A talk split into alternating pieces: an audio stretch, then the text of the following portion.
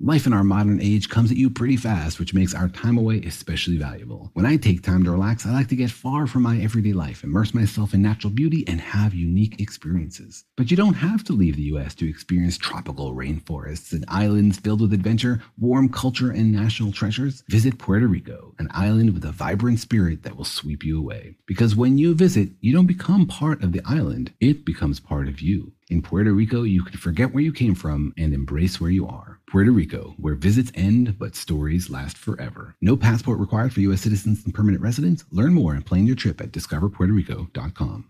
This is your moment, your time to shine, your comeback. You're ready for the next step in your career, and you want an education employers respect. So you're not just going back to school, you're coming back with Purdue Global. Backed by Purdue University, one of the nation's most respected public universities, Purdue Global is built for people who bring their life experience into the online classroom. Purdue Global, Purdue's online university for working adults. Start your comeback today at purdueglobal.edu. Attention world. If you can make it to America, then come see us. We are going out on the road for SYSK Live again, and we are going to start the whole thing off in Chicago on July 24th. That's right. And if you can't make it to America, maybe make it to Canada because we're going to be in Toronto on the next night, the Danforth Music Hall. Then in August, we're going to do a couple of dates at the Wilbur in Boston on October 29th in Portland, Maine's lovely State Theater on August 30th. Yep. And then we're going to be heading down to Florida. We're going to be at Plaza Live on October 9th. And then the next night, we're going to be in New Orleans at the Civic Theater. That's right. And then we're going to round it out in Brooklyn, October 23, 24, and 25 at the Bell House. Yep. So come see us. You can get tickets and info at sysklive.com. Welcome to Stuff You Should Know, a production of iHeartRadio's How Stuff Works.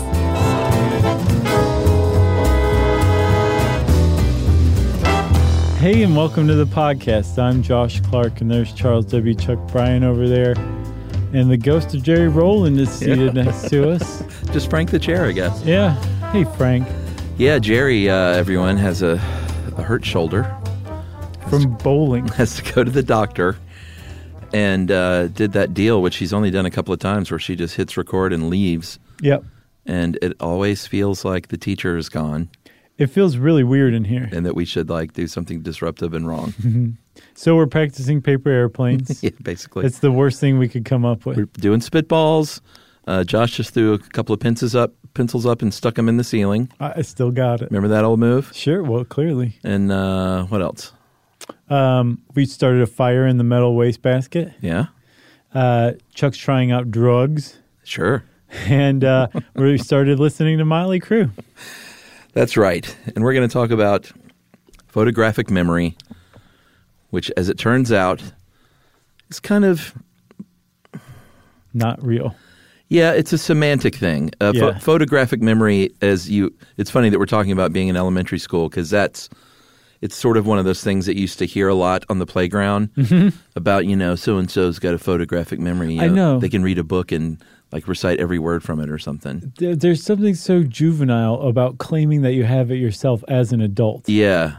It has it its really smacks is. Uh-huh. of that playground thing. I hadn't put my finger on, it, but that's exactly what it is. Yeah, and as it turns out, what you call photographic memory isn't really a thing. There are people with amazing memories and people with amazing uh, techniques to develop better memories. Right. But this whole notion of a photographic memory, like you could walk, you know, like you see on TV or something, isn't really a thing. No, uh, no, it's a thing from TV. It's a thing from books. It's, Yeah. it's something that you know you attribute to like Sherlock Holmes or just some great genius. or John Holmes. sure. Obviously, everybody knows he had a photographic memory, um, but the the idea that that yeah, you can just walk around, and have an experience, or s- you know, flip through a phone book and like a, a year later Right. recite that phone book. That just doesn't happen. There's maybe one person who's ever lived that came very close to that, who we Kim talked Peek? about uh, before, Kim Peek, Yeah. the the uh, inspiration for Rain Man, but. um they're still not sure if Kim Peek would have really fully fit that bill even. Yeah. But for the most part, that idea is not It isn't. It's not real. But again, it's also a question of semantics because if someone has the abilities of a Kim Peek, then it's like, well, you know, isn't that photographic memory? Basically, right. Right. Yeah. I think maybe then let's say it like this. there anyone who says that they have a photographic memory is probably full of it. Yes. They probably have a better than average memory. That's what they're saying. But that doesn't mean that they have a perfect memory.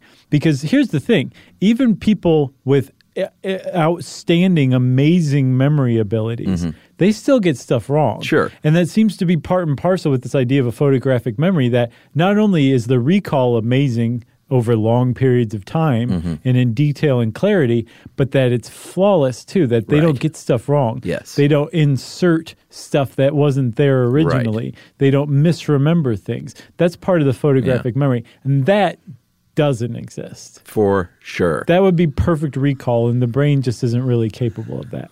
All right. Well, we're going to start out this episode, though, talking about something else that's a slight variation, which is called eidetic memory Yeah. E I D E T I C. And that is something found exclusively in kids between the ages of 6 and 12, Yeah. roughly. About 2 to 10% of kids during, uh, in that age group. Yeah, so here's what they do for these tests. Uh, you get a subject, you get a, a little six year old or a seven year old, Right. or an eight year old, or a nine year old, or a 10 year old, or 11 year old, or 12 year old. Okay, but no no more beyond that. No. Uh, and then you show them an image. Kid can look at it for whatever, 15, 20, 30 seconds. Then you take that image away. and then you say, What do you recall about that image? And if you have eidetic memory uh, for a very short term, you can recall with astonishing detail what was in that image. Yeah, maybe another 30 seconds, maybe up to a couple of minutes. And there's a lot going on here. All right. So it's not like, here, look at this image. And then the, you take the image away, and the kid goes over and sits down and like really thinks about what was in the picture. Right. The kid holds the, the pose and their line of sight just like they were when the picture was in front of them as if they're still looking at the picture. Yeah. And here's the thing about eidetic memory. The the kid who's showing off their and people who have eidetic memory are called eideticers. Okay. I know it's weird. But um the eidetiker isn't recalling what they saw. Right. They never stopped seeing. They're holding it visually in their line of sight, even though the picture is no longer physically present. Yeah, and one of the ways they can tell is that they talk about it in the present tense still. Mm-hmm. They don't say, "Well, the picture had a, a red car with a, a weird-looking dog driving it." Right. It's it's present tense. It's the picture has a red car with Right. a weird looking dog driving it. Yeah, Yeah. So that's a big that's a big one, right? That's people think, well, that's photographic memory. But that's really the closest thing to photographic memory that science has really happened upon. Well, one of them. We'll get into another one in a little while. But there's a lot of a lot of divergence from what you tend to think of as photographic memory. For one, again, it's a very short duration. Right. 30 seconds, couple minutes. and then five minutes later, they talk about the picture, and the kid's like, "What? What picture?" What picture? Where am I? why am why did you drug me and tie me up? Uh, apparently, even them speaking during this period, or even blinking, can shut it off.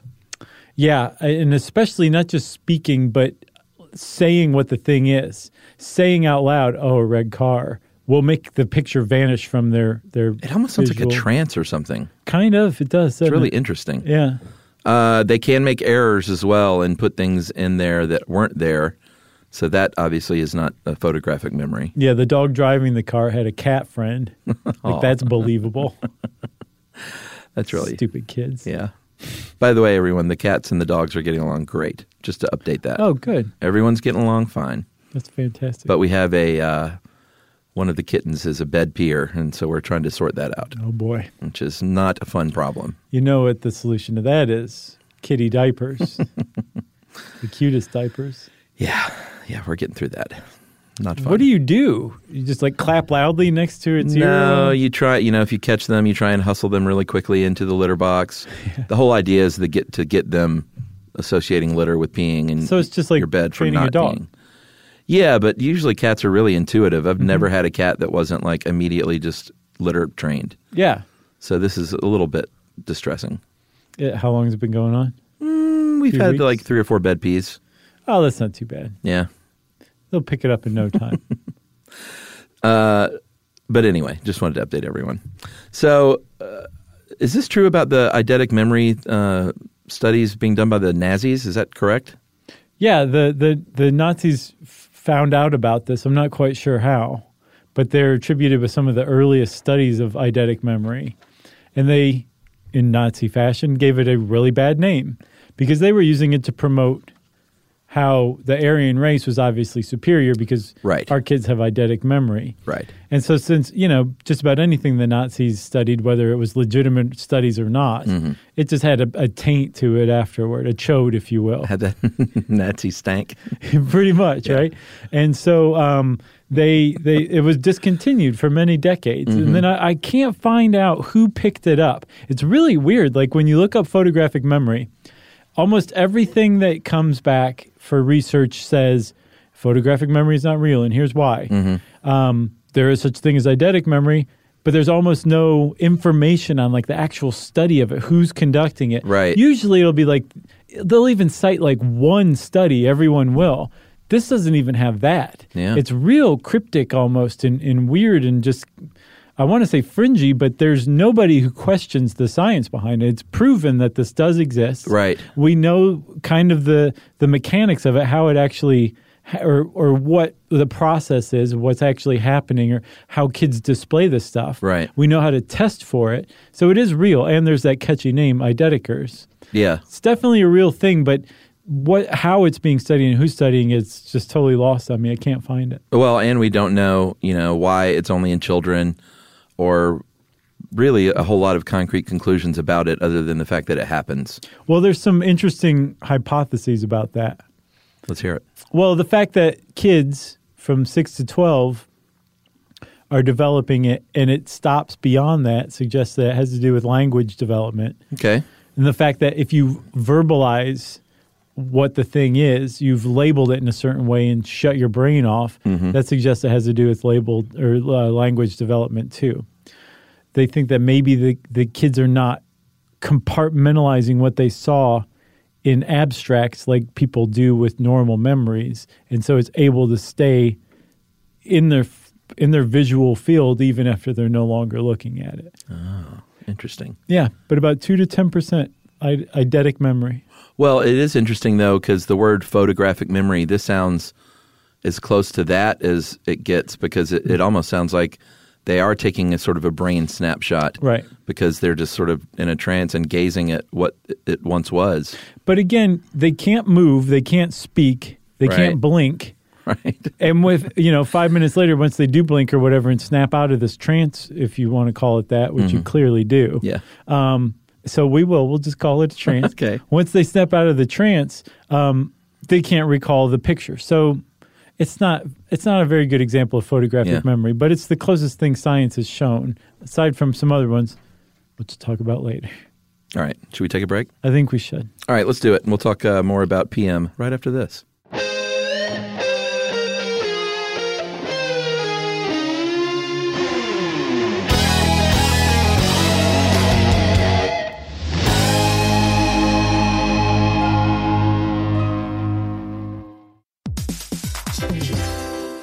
Hey, everybody, if you're building a deck at work and you want to supercharge it, check out Canva presentations. Work docs have been the same for too long, but Canva docs are different. They're visual, they grab readers' attention with images, charts, tables, and videos playable right in the doc. Plus, docs don't have to be just words on a page, you can make your docs pop with Canva docs. That's right. And Canva presentations are designed for every workplace and every department. Whether you work in sales, HR, ops, marketing, and more, Canva presentations can be the solution for you. Sales decks, marketing presentations, onboarding plans, you name it. Canva presentations might be the most visually impressive presentations you'll ever use. You start with a stunning template, use it as a springboard for your design, adding images, graphics, charts, data visualizations, all from a massive media library. It's super easy to wow any audience with Canva presentations. So start designing today at canva.com.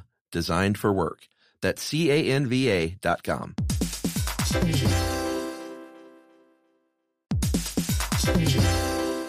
Hey, everybody, it's time you heard about Squarespace. Squarespace has the tools you need to create and sell your own website, whether it's an online course or custom merch. Squarespace has you covered. That's right. Courses is a great program. You can start with a professional layout that fits your brand, upload video lessons to teach techniques and skills, and tailor your course with a powerful Fluid Engine editor. That's right, with Fluid Engine, which is a next generation website design system, by the way, it's never been easier for anyone to unlock unbreakable creativity. That's right. And don't forget the commerce side because after that, you can charge a one time fee or you can even sell a subscription. Yeah, so turn your creativity into income with Squarespace courses. And right now, go to squarespace.com/stuff for a free trial. And when you're ready to launch, use offer code STUFF to save 10% off your first purchase of a website or domain. Squarespace.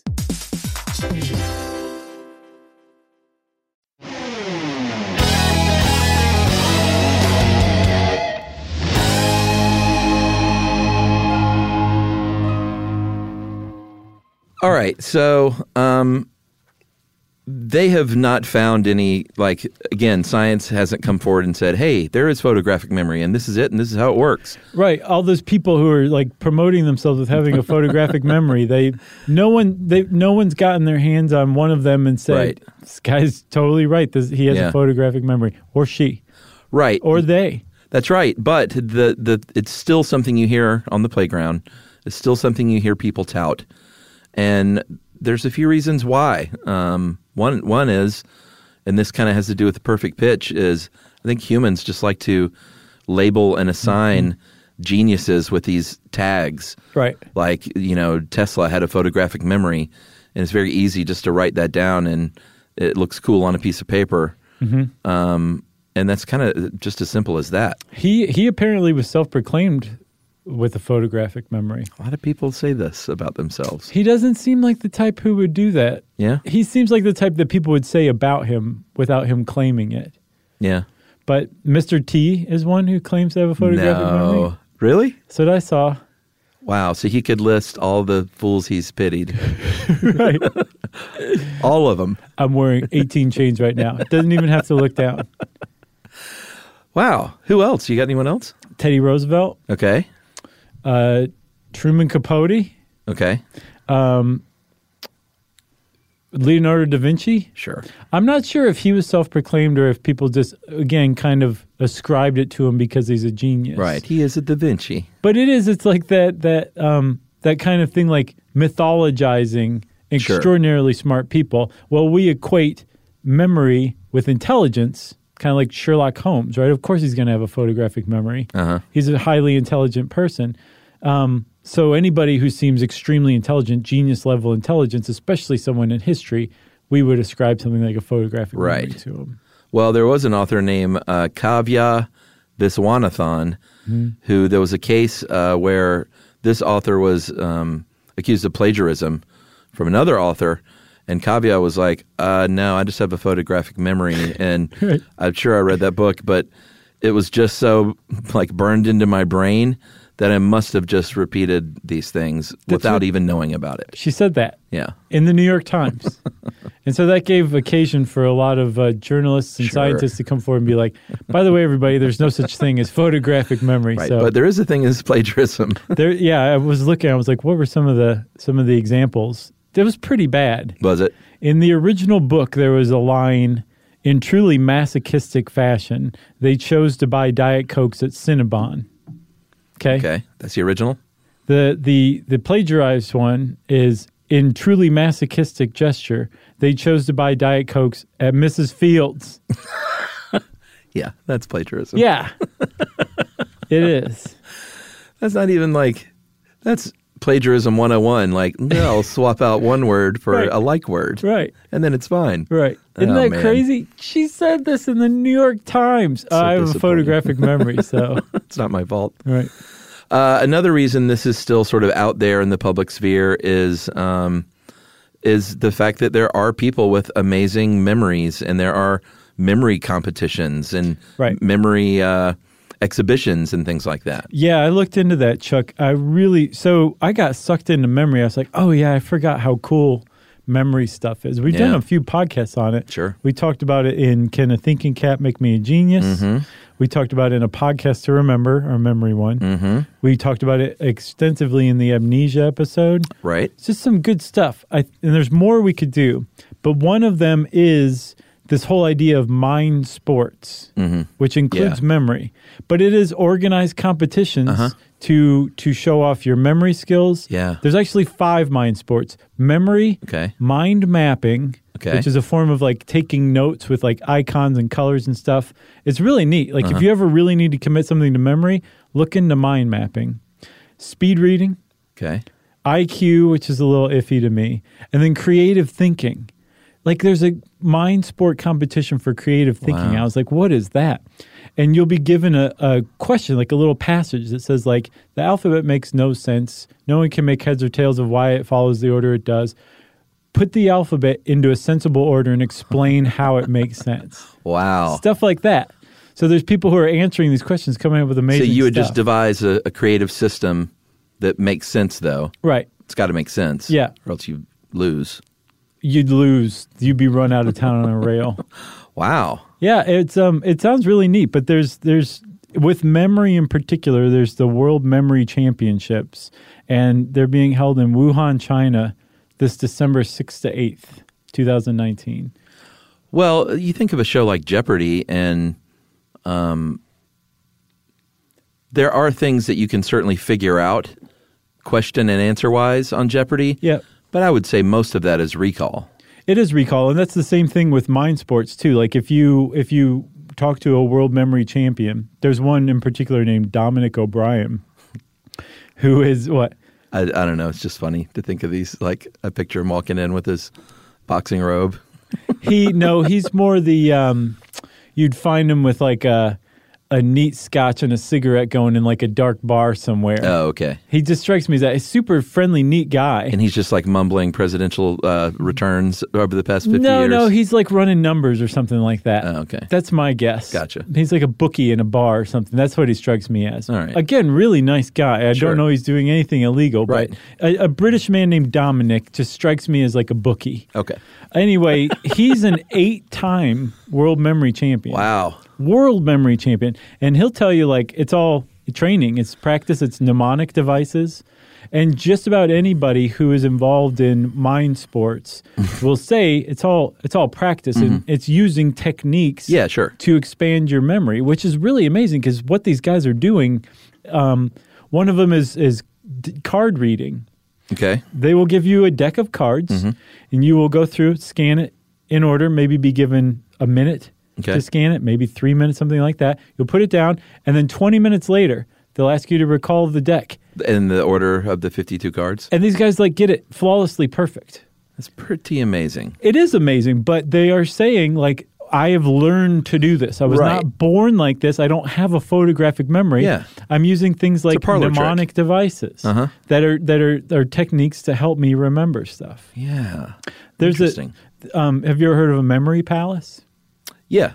Okay, so a memory palace then is just like building a castle or whatever, and like different rooms are where you put different things, and specifically you might have a drawer for a specific thing, and you remember where that specific thing is because Right. you placed it in that drawer, in that room, in Yeah. your palace that you've built in your mind. Yeah, um, it's a very helpful way to remember things for sure. Mm-hmm. Uh, and also shout out to friend of the show Nate DeMeo and his great podcast, Oh, yeah. The Memory Palace. The memory palace. Oh my gosh, I never, I never put two and two together. Yeah, Nate's still around. Still a great show. Well, sure, sure. I don't think he died or anything, but I'm saying like I knew, I knew his na- his show is named The Memory yeah, you Palace. should make that connection. I never did. you should have put it in the Memory Palace. that is a great name, Nate. Yeah, isn't it? Well, that is a great. I liked it even more before, but I was just taking it more like like Tolkien's cellar door. Like Right. it was just pretty. You know what I mean? Right, right. Wow. So um, there have been some connections that people have made with uh, synesthetes and uh, people with supposedly photographic memories. Mm-hmm. Um, there's a writer named Solomon uh, Shershevsky, who was a writer. Uh, I think I already said that in the 20th century, in the early 20th century, and he had these really amazing uh, powers of memory. And he uses uh, or used mnemonic techniques like we talked about He did. But he was also a synesthete. Right. So the point was made here was that he basically had been doing this his whole life involuntarily Right. because of associations that synesthetes make with color and sound Mm-hmm. and shape and things like that. Yeah, that's how that's how a memory becomes all the more solid. It's Yeah. associated with a, an emotion Sure. or a physical sensation. And um, he was a multiple synesthete, right? So rather than say like a, a sound having a color, this guy, eh, when he heard a bell ring, he saw white, tasted salt water, and sensed something small and round Mm-hmm. from the sound of a bell. He he would not read the paper while he was eating because the tastes that the words on the page evoked would compete with the f- taste of the food he was Oh, eating. wow. Like he wa he had it just powerfully, Yeah, powerful yeah. synesthesia. That's pretty cool. Um, so yeah, he couldn't help but have an amazing memory. yeah. Pretty cool. Um, the mnemonic devices, everyone uses those in school, or they tell you that's a good way to remember things. Mm-hmm.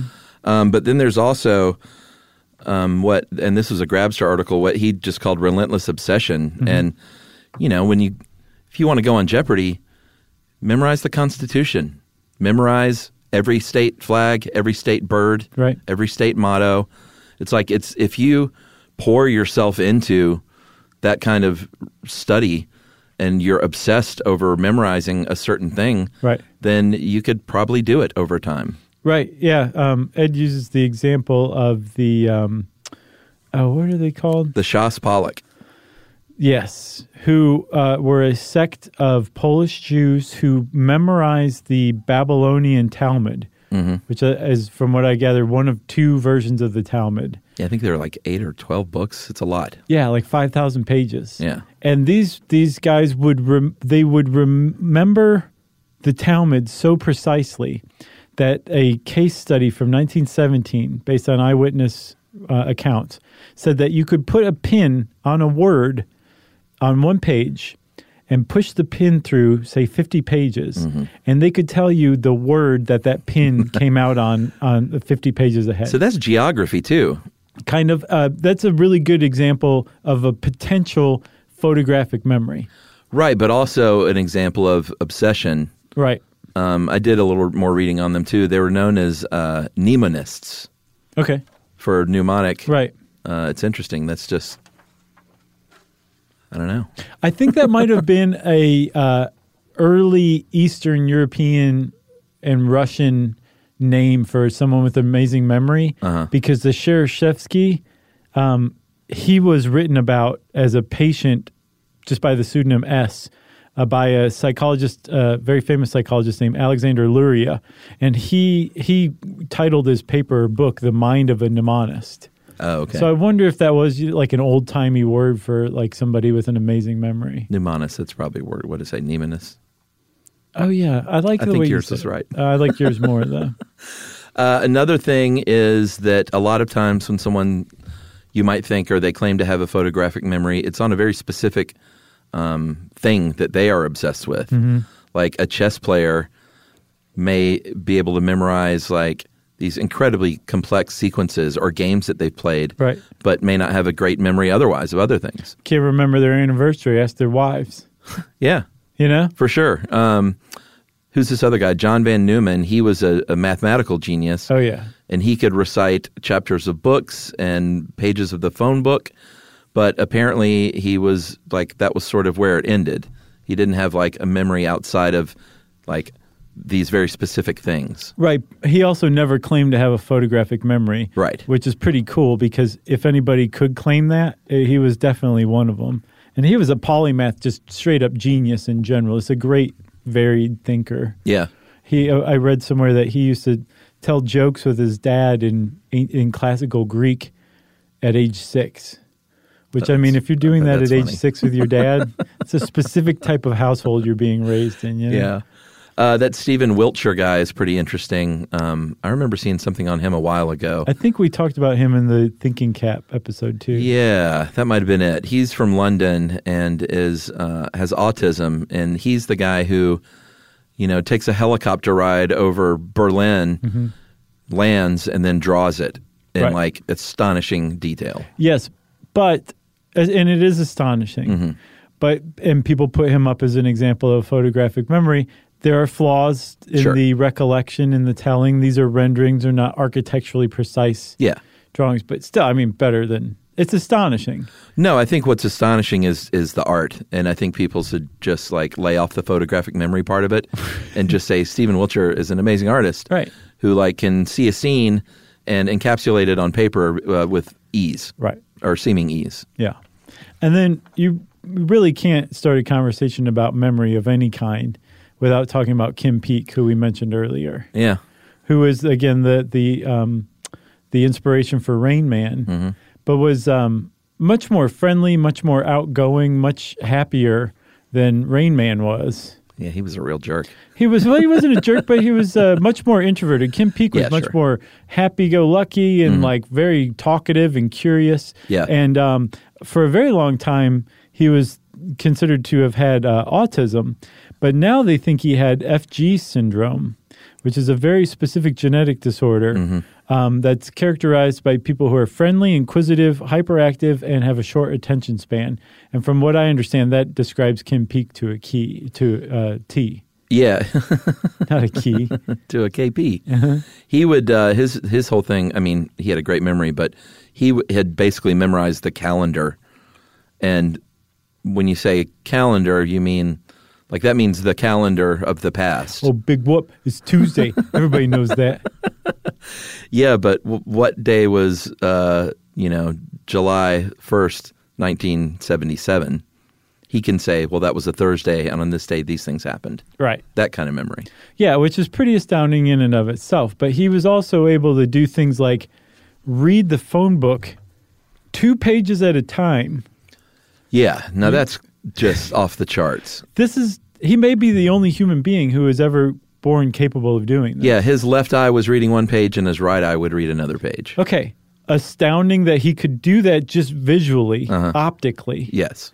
He would retain this stuff. Yeah, there's two parts and to he could that. tell you the phone number of somebody's name you went back and po- and said what is you know Yeah. what is john von newman's phone number and he'd say the phone number he'd be like really i want to call him I thought you were about to say John Bon Jovi for a second. I, I'm got gonna- excited. i have a, a joke in greek Yeah, I mean that's that is let's edit that part out really no Oh, okay.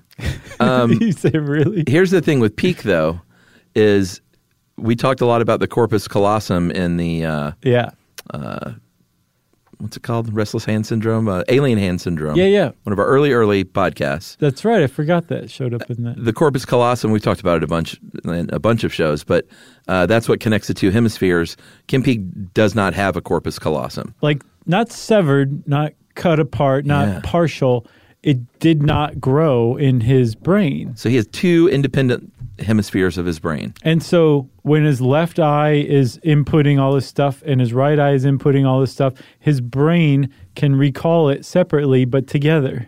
Yeah. That's just astounding. Is he still with us? No, he died a few years ago. I don't Okay. remember of what. Yeah. And like he was in his 60s, I believe. All right. Well, R.I.P. Mr. Peak. And let's take a break now, and then uh, we'll talk about a woman named Jill Price right after this.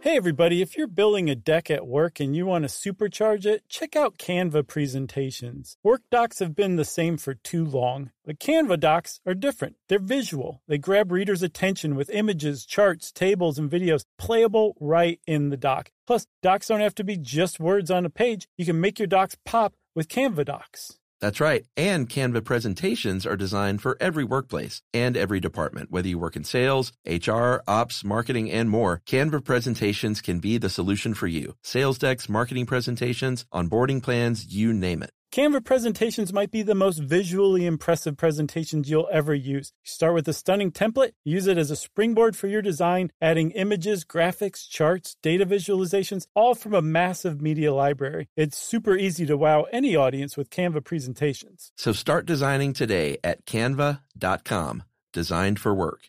That's C A N V A dot com. Today, I'm going to give you some straightforward advice on how to deal with naughty kids. How about instead of timeouts, time ends. Time for you to start paying some bills. I'm JB Smoove, and that was a full episode of my new podcast, Straightforward, inspired by guaranteed straightforward pricing from AT&T Fiber. Get what you want without the complicated. AT&T Fiber, live like a gigillionaire. Available wherever you get your podcast. Limited availability in select areas. Visit AT&T.com slash hypergig for details.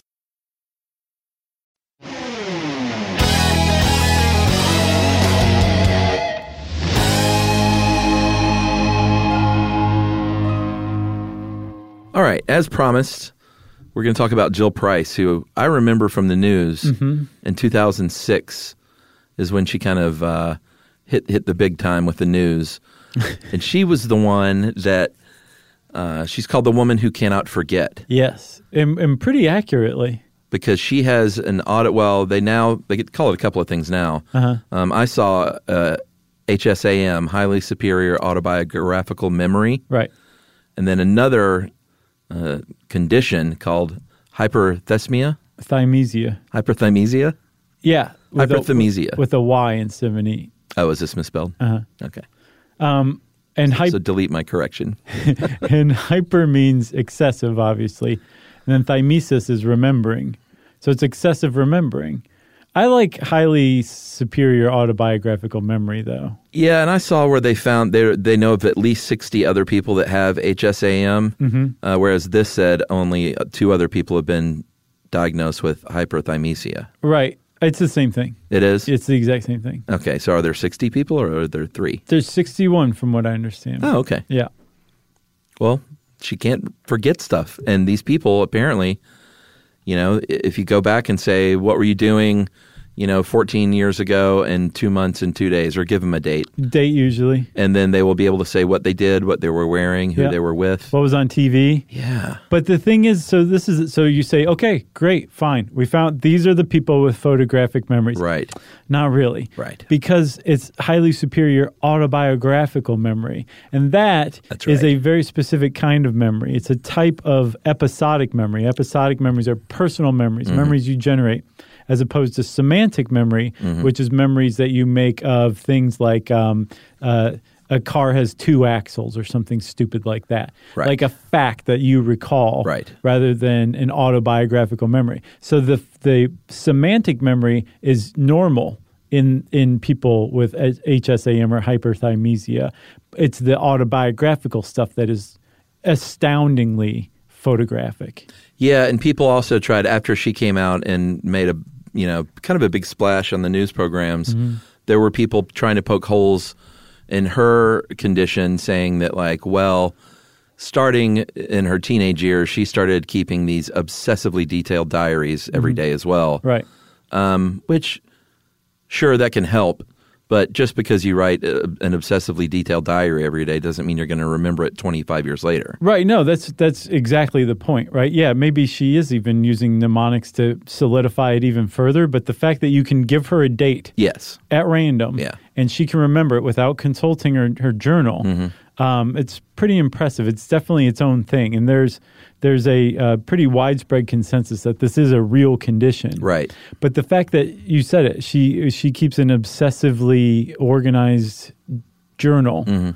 um, they believe it's possible that it's linked to obsessive compulsive disorder Right. that the brains of people with hyperthymesia um, have have the same traits, the same structures um, that people who have OCD have, and they'll very frequently have kind of this comorbid collection of stuff, or um, they they have traits that uh, Mm. Hoarding, somebody, maybe? yeah, somebody with OCD might have.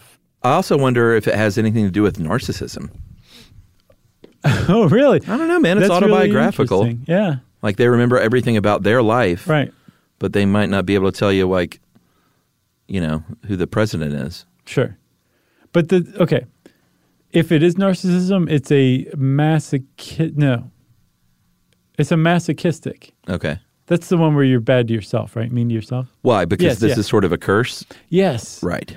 Um, so if you if you see interviews with Jill Price, she's not a happy person by any stretch of the imagination because part of this condition is not being able to forget like emotions Pain, attached to yeah. things. Yeah, she she after um, a very long time met a man and married him and they were very very close like she she said later that that he just got her he was the first person to ever just get her Mm-hmm. and accept her for who she was um, other family and friends would be like can you not just let this go can you not get over something that happened 20 years ago and she's Right. like no i really can't Yeah, this yeah. guy just accepted her and then of course he dies young Uh, from i think cancer or something like that so rather than going through the mourning period and grieving uh, like a, a, a person normally would, Right. Mm-hmm. time healing all wounds, that does not apply to somebody Yeah. with hyperthymesia because when they think of that day again or something reminds them of that person that and the, the, the memory of them is recalled, Yeah. they experience that same pain like they experience um, the first time it happens. Wow. Forever. They Yeah. cannot forget. it Sounds like a does movie. not fade Like a sci-fi movie. basically. What but was- it's a real thing. What was the Tom Cruise thing? Live, die, repeat. Uh, Rain Man. Yeah, that's it. Uh, you know who else has hyperthymesia or highly superior autobiographical memory? I think I know this. You Who? do. Because you talked about her at length in the podcast to remember. Uh, l- what? Who? I'll give you. Uh, I'll give you a I haven't- one degree of separation, and you'll figure it out. Okay. Okay. Don't say Kevin Bacon. Tony Danza. What? No, I didn't say Oh, you no, do a it- Tony that's John Danza impression. Travolta. Sorry. That was not a bad Tony Danza. Uh, Mona. no. Oh, oh, that's right. Uh, Yes. what's her name? Yes. Alyssa Milano? No. No. Mary Lou Henner Oh, from Taxi. right. I was trying to- Alyssa Milano. Well, wasn't she in uh, Who's She the just Boss? looked up from the gallery in the congressional hearing and went, what? "Who me?" I forgot about uh, Taxi. Mary, that's right. Mary Lou Henner. That's Has right. like has it? You can say you'll give her a date, or even like a taxi episode. Uh-huh. She'll start reciting lines, the other person's lines. She'll talk about what she's wearing in the scene. Yeah. Stuff from the 70s. It's really impressive. She has the opposite experience though. She loves the the the whole thing. Like it's Oh, a gift to interesting. her whereas Uh-huh. it's a curse to Jill Price. My memory is weird because I will, uh, and I'm sure we talked about this in the other memory episodes, but I can have the worst memory on the planet or the best, and it all just depends on whatever detail it is. It's either in in the old brain or it's not. Yeah. Like I can recall some very specific things that people are like, "How in the world do you remember that?" You know, the thing that bothers me about this is we have had so much information pass through Mm-hmm. our brains, and I, I retain so little of it.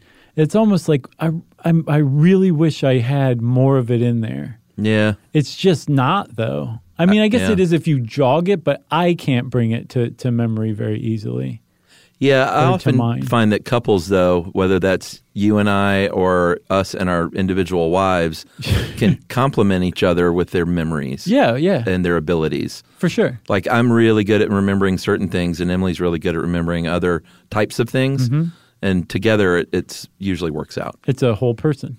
Yeah, basically. Yeah, I know what you mean, for sure. But you do that too. You remember stuff that I don't remember, like Mary Lou Henner, Right, and the list goes on and on. right. You remember way more than I do. But I don't remember nearly as much as I, I should, I think, or that I wish I did. I don't deal in shoulds anymore, Chuck. Right. So, should we talk about um, uh, Charles Strohmeyer, John Merritt, and Elizabeth? Sure. So this was a little bit wrong, but the way I understood from what you sent me as a follow up Uh-huh. is that Charles Strohmeyer Yes. was the one who did this initial initial research at Harvard in the 1970s. Yes. Is that right? Yeah. Okay, so this guy placed um, ads in newspapers. He was trying to do some studies on photographic memory, Mm-hmm.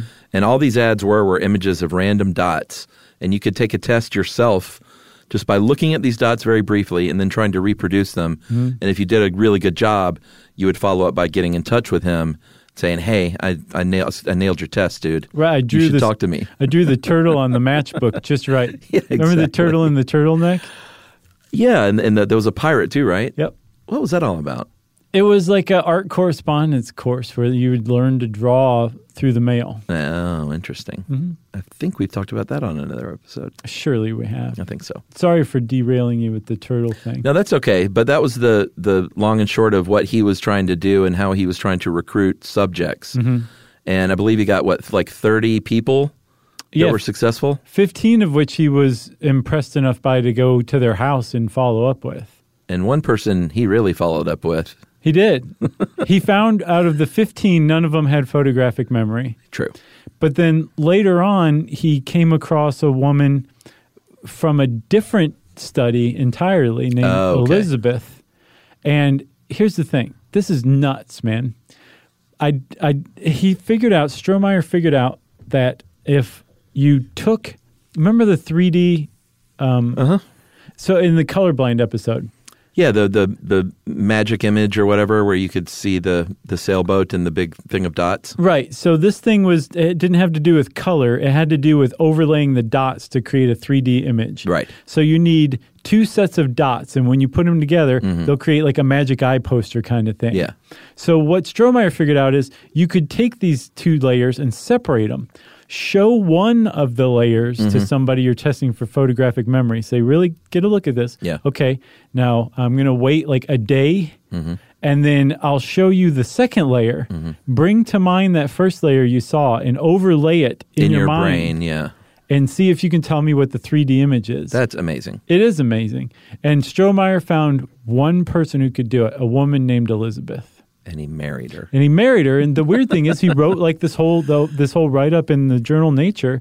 Then he married her, and no more testing after that. So yeah, he took people her are off the skeptical. uh, took her off the market He in did. every way. He did, but they um so they're like, well, we can't we can't say that this is definitely a case of photographic memory. If it were true, this would be the closest thing to photographic memory anyone's ever come up with. Yeah. Now Kim Peek holds the title. Yet Elizabeth is just could be the the key. Right. Could She's be not being studied. Probably not, though. I saw that in some follow up tests, this would explain why he took her off the market. That um, she couldn't, she she she couldn't do it. Oh, really? Yeah, But then this guy John Merritt, he came along later Mm-hmm. and used that uh, used those studies for his own purposes. he did. He found that um, nobody could do this. That nobody is able to do that. Oh, okay. But they did figure out that hey, this makes a pretty good test to find um, eidetikers. yeah. because you don't you don't show them one layer and Right. then take away the other layer and ask them a day later. Right. You show them one layer, ask them to hold it in their mind, and then put the other layer underneath it.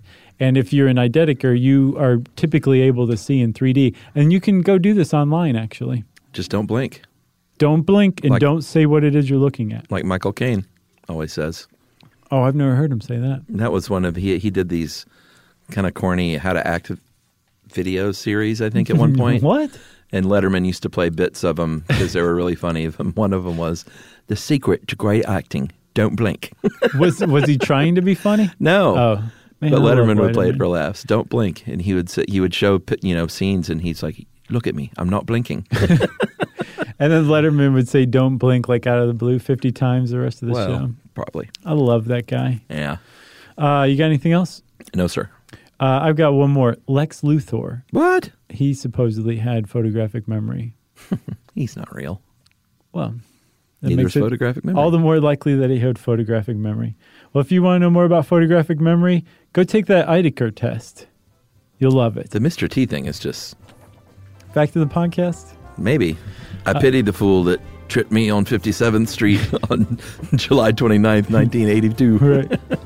well, Chuck made a Mr. T reference, which means then it's time for listener mail. Uh, this is, I think, just some some warm gratitudes. Oh, I like that. Uh, hey guys, I'm sure you get these emails all the time, but I'd be remiss if I didn't thank you for all your wonderful work. I had a really tough time with mental illness, and there have been a lot of nights that your wonderful show has staved off panic attacks or worse. Thank you for keeping me calm and educated. Thank you for making me feel safe, even in perilous circumstances. Thank you for giving me something to talk about uh, when my depression has kept me in a fog. Without your massive backlog of seemingly endless supply of fresh, fascinating subjects, I would surely be lost. Spent some time researching, and I can truly appreciate just how much time and energy uh, goes into becoming familiar enough with something to explain it as succinctly as you guys do. You are superheroes and rock stars. Nice. Uh, you have truly saved me. Kindest and warmest regards, Georgia. And here's the thing, everyone. I may have read this before, but let's leave it in there Oh, okay. because if I did read this before and forgot it, it will have been within the last six or seven weeks, and it will be a very funny ending to the memory episode. right. Either way, The listener mail's so nice you read it twice. yeah, that's appropriate. Uh, well, thanks a lot, Georgia, two times over. Maybe. Thank you, Chuck, for that great ending. Uh, if you want to get in touch with us, you can go on to stuffyoushouldknow.com, check out our social links, and you can also send us an email to stuffpodcast at iheartradio.com. Stuff You Should Know is a production of iHeartRadio's How Stuff Works. For more podcasts from iHeartRadio, visit the iHeartRadio app, Apple Podcasts, or wherever you listen to your favorite shows.